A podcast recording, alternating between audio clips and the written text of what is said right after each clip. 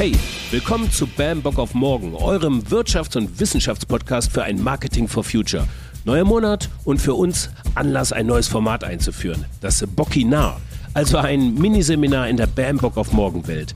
Maximal ein Viertelstündchen zu einem Thema mit Referentinnen und Referenten aus unserem Kosmos, aus der Wirtschaft, aus der Natur- und Geisteswissenschaften. Im ersten Bockinar geht es darum, wie aus einem Angst vor morgen ein Bock auf morgen werden kann. Wir sind in der Psychologie angekommen. Viel Spaß und Sinn.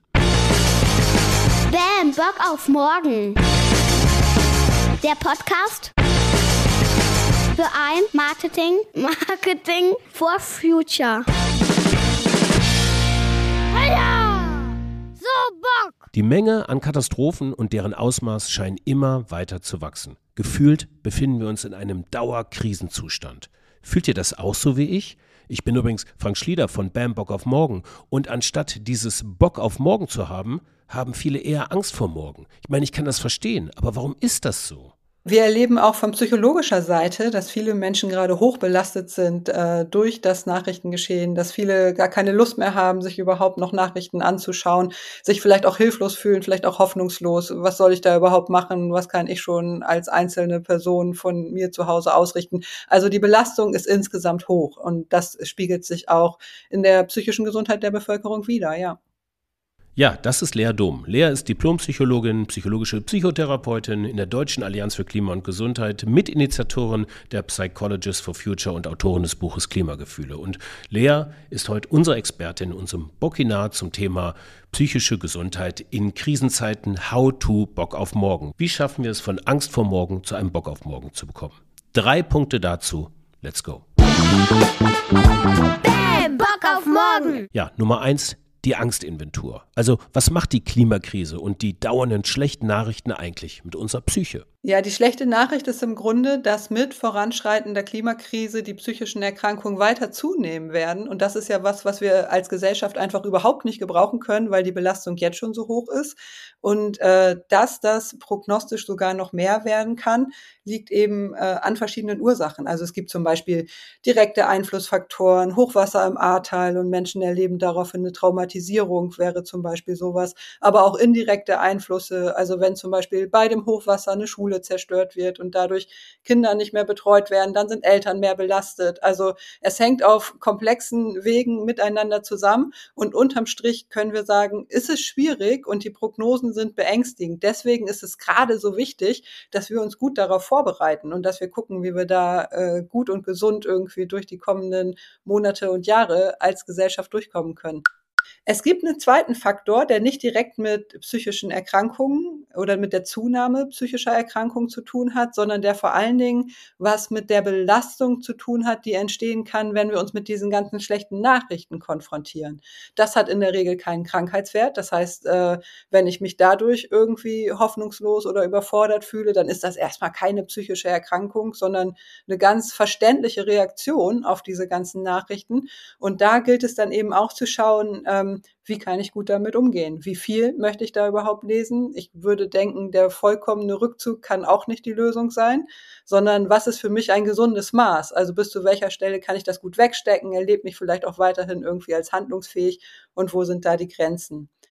Ein Punkt würde ich gerne noch hinzufügen, weil ich den an der Stelle so wichtig finde ist, dass die voranschreitende Klimakrise eben nicht nur Auswirkungen auf unsere individuelle psychische Gesundheit hat, sondern auch auf uns als Gemeinschaft. Also wir wissen zum Beispiel, dass Konflikte zunehmen, dass Aggressivität zunimmt mit äh, voranschreitender Klimakrise, auch Auseinandersetzungen aller Art. Es gibt auch Forschung, die zeigt, dass Kriege zunehmen.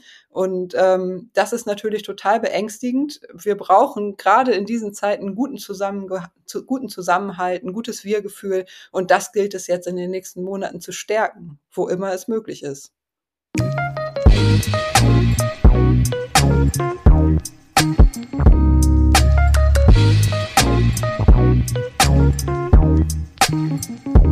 Ja, Nummer zwei, das Gegenmittel. Was hilft, um da gesund durchzukommen? Ja, da können wir vielleicht ganz gut anknüpfen zu der ersten Frage. Also ähm, die erste Feststellung wäre im Grunde ein Rückzug vom Nachrichtengeschehen und nur auf irgendwie meine private Freude kann es irgendwie auch nicht sein. Also das ist sehr verständlich in gewissen Situationen, gerade wenn ich mich zum Beispiel überlastet fühle oder den Eindruck habe, oh, das wird mir jetzt echt alles zu viel, dann ist es sehr verständlich. Aber da sind wir eher bei so einer Frage von Dosierung. Also ähm, welche Nachrichten schaue ich mir vielleicht gezielt an, welche Quellen schaue ich mir gezielt an und was lasse ich lieber bleiben, weil ich merke, dass es mich runterzieht. Muss es unbedingt um abends um 10 Uhr noch Doomscrolling sein oder kann ich mir vielleicht eher bewusst tagsüber mal einen Moment Zeit nehmen, um irgendwie auf dem Stand der Dinge zu bleiben? Ähm, aber wenn wir als Gesellschaft weiter einen guten Zusammenhalt äh, haben möchten, und davon bin ich ja überzeugt, dass das in so vielen Hinsichten wichtig ist, dann äh, müssen wir eben in gewisser Weise auch mitdenken und können nicht nur in unserem eigenen Gartenzaun hängen bleiben. So, und dann kann man natürlich überlegen, wie kann ich da jetzt gut mit umgehen? Da gibt es individuell ganz viele Möglichkeiten. Also wir können zum Beispiel in unserer Lebensgeschichte gucken, was hat mir eigentlich in der Vergangenheit gut getan? Das unterscheidet sich ja zwischen Menschen. Bei einigen ist es eher Sport, andere mögen sich eher ablenken, einige treffen mit, sich mit Freunden und reden lange mit denen und das tut ihnen gut. Andere brauchen vielleicht eher gerade Zeit für sich. Also da sind äh, den Möglichkeiten keine Grenzen gesetzt, aber dass wir diese individuellen Resilienzfaktoren, so nennt man das in der Psychologie, ganz bewusst einsetzen und dann auch gucken, an welchen Stellen brauche ich das und wo, wo kann ich mich da gut sortieren und gut äh, bei Kräften halten. Das ist erstmal total wichtig. Aber ich würde gerne noch einen Schritt darüber hinaus denken, denn es gibt ja nicht nur die individuelle Resilienz. Das heißt, wir wissen aus der psychologischen Forschung, dass gerade ein ganz wichtiger Faktor die Verbundenheit ist, wenn wir uns mit anderen Leuten zusammentun, die vielleicht auch Ideen dazu haben, vielleicht auch mal hier und da belastet sind, aber darüber in Austausch kommen und überhaupt anfangen, darüber zu sprechen, dann kann einen das befreien aus diesem erdrückenden äh, Gefühl von Hilflosigkeit und ich stehe damit alleine da. Das heißt, ich würde unbedingt empfehlen, dass wir uns andere Leute suchen, mit denen wir zusammen was starten. Dann wird unsere Wirksamkeit höher und die Wahrscheinlichkeit für Freude erhöht sich. Und das brauchen wir doch.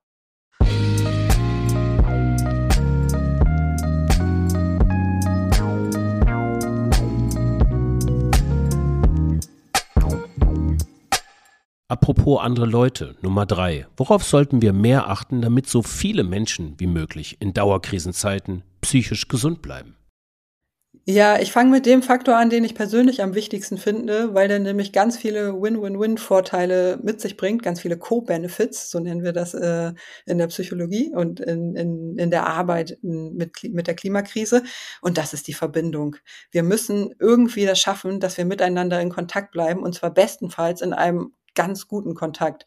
Der kann nicht immer super gut sein, das ist halt in, in menschlichen Beziehungen so, manchmal ruckelt das auch ein bisschen, aber wenn es uns gelingt, dass wir trotzdem zum Beispiel ernsthaft zuhören, dass wir anderen gegenüber respektvoll sind, dass wir wertschätzen, miteinander umgehen, wenn wir dann noch Gleichgesinnte finden, die vielleicht für die ähnliche Themen brennen wie wir selbst und äh, dann können ganz positive Effekte entstehen, also zum Beispiel in psychischer Hinsicht ein Gefühl von Eingebundenheit, äh, was wir wissen, dass viele Menschen sich ganz ganz furchtbar einsam fühlen und isoliert. Und das genau wirkt dem entgegen. Also wir brauchen andere Leute, wir brauchen gute Gemeinschaften, wir brauchen Verbundenheit.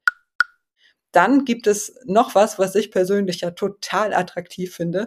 Und das ist der äh, Faktor der Entschleunigung. Also wir leben ja in einer, in einer Zeit, die einfach ganz schnell an uns voranprescht. Viele Menschen erleben alles irgendwie hektisch und belastet von ganz, ganz vielen Themen gleichzeitig. Das, was wir mehr brauchen, ist Entschleunigung, Zeitwohlstand, sich mal ein bisschen Ruhe gönnen und gucken, was ist mir jetzt wirklich wichtig, wie gehe ich das an, wie kann ich vielleicht mit Onkel Jürgen, mit dem es zuletzt schwierig lief, auch mal wieder einen ganz guten Kontakt finden und da irgendwie die Verbindung wieder herstellen. Also wenn wir mehr Zeit haben, dann kommen automatisch äh, kommen mehr Kapazitäten für Themen, die wichtig sind, auch mehr Kapazitäten für Verbindung und weniger Konfliktpotenzial. Halte ich für total wichtig.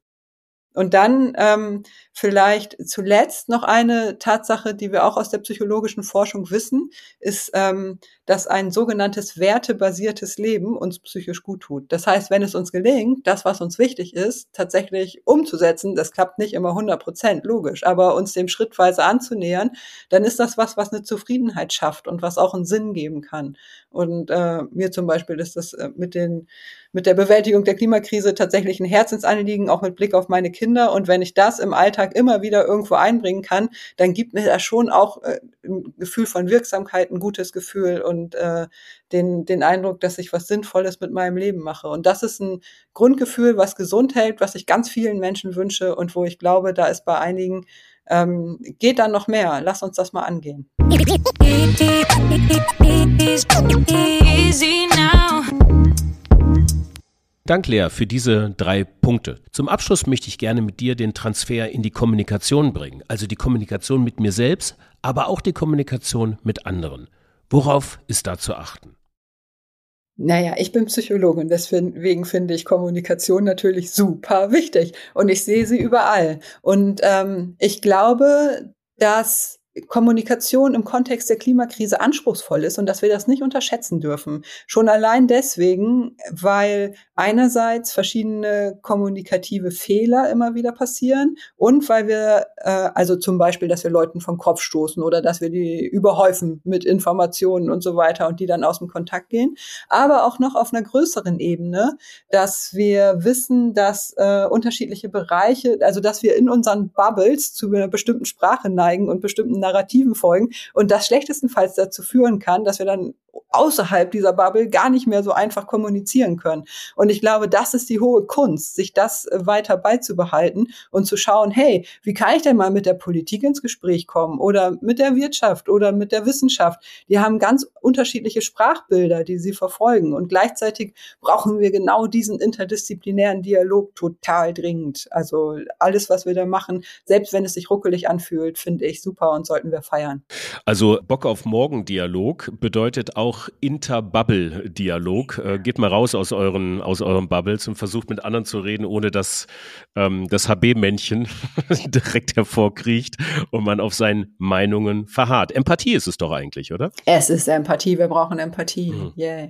Ein schönes Schlusswort. Ja, wir brauchen Empathie. Lea Dom, vielen Dank, dass du hier in diesem neuen Format zu Gast warst. Lea ist bei uns beim Bam Bock auf Morgen Festival auch dankenswerterweise und sie gibt eine Deep Dive Session zum Thema Botschaften, die wirken und Botschaften, die verwirken. Ja, wie funktioniert Kommunikation bei Menschen eigentlich so richtig? Lea hat da ein paar schöne Insights. Also schaut doch mal in die Show Notes. Da gibt es noch einen Link zu den Tickets. Schaut euch das übrige Programm an. Wenn ihr Bock habt, dann bucht einfach ein. Den Gutscheincode für einen 30% Rabatt findet ihr auch. Vielen Dank, Lea. Ich freue mich auf Ende November mit dir in Berlin diese Botschaften zu hören.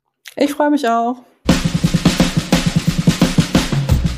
Ja, Leute, das war unser erstes Bockinar mit Lea Dom, äh, Psychologist for Future. Und ich hoffe, es hat euch gefallen. Und wenn es euch gefallen hat, dann macht doch mal was ganz Verrücktes, ja? Was ganz Verrücktes und lasst uns ein Abo da. Und noch was viel Verrückteres, bewertet uns doch sehr gut bei Spotify oder bei Apple Podcast. Das hilft uns nämlich, damit dieser Podcast weitere Kreise zieht. Wir freuen uns immer auch über Kommentare, weitere Bockinar-Vorschläge an info. Ich bin raus, euch eine schöne Woche und bis zum nächsten Mal. Ciao. Auf Wiederhören!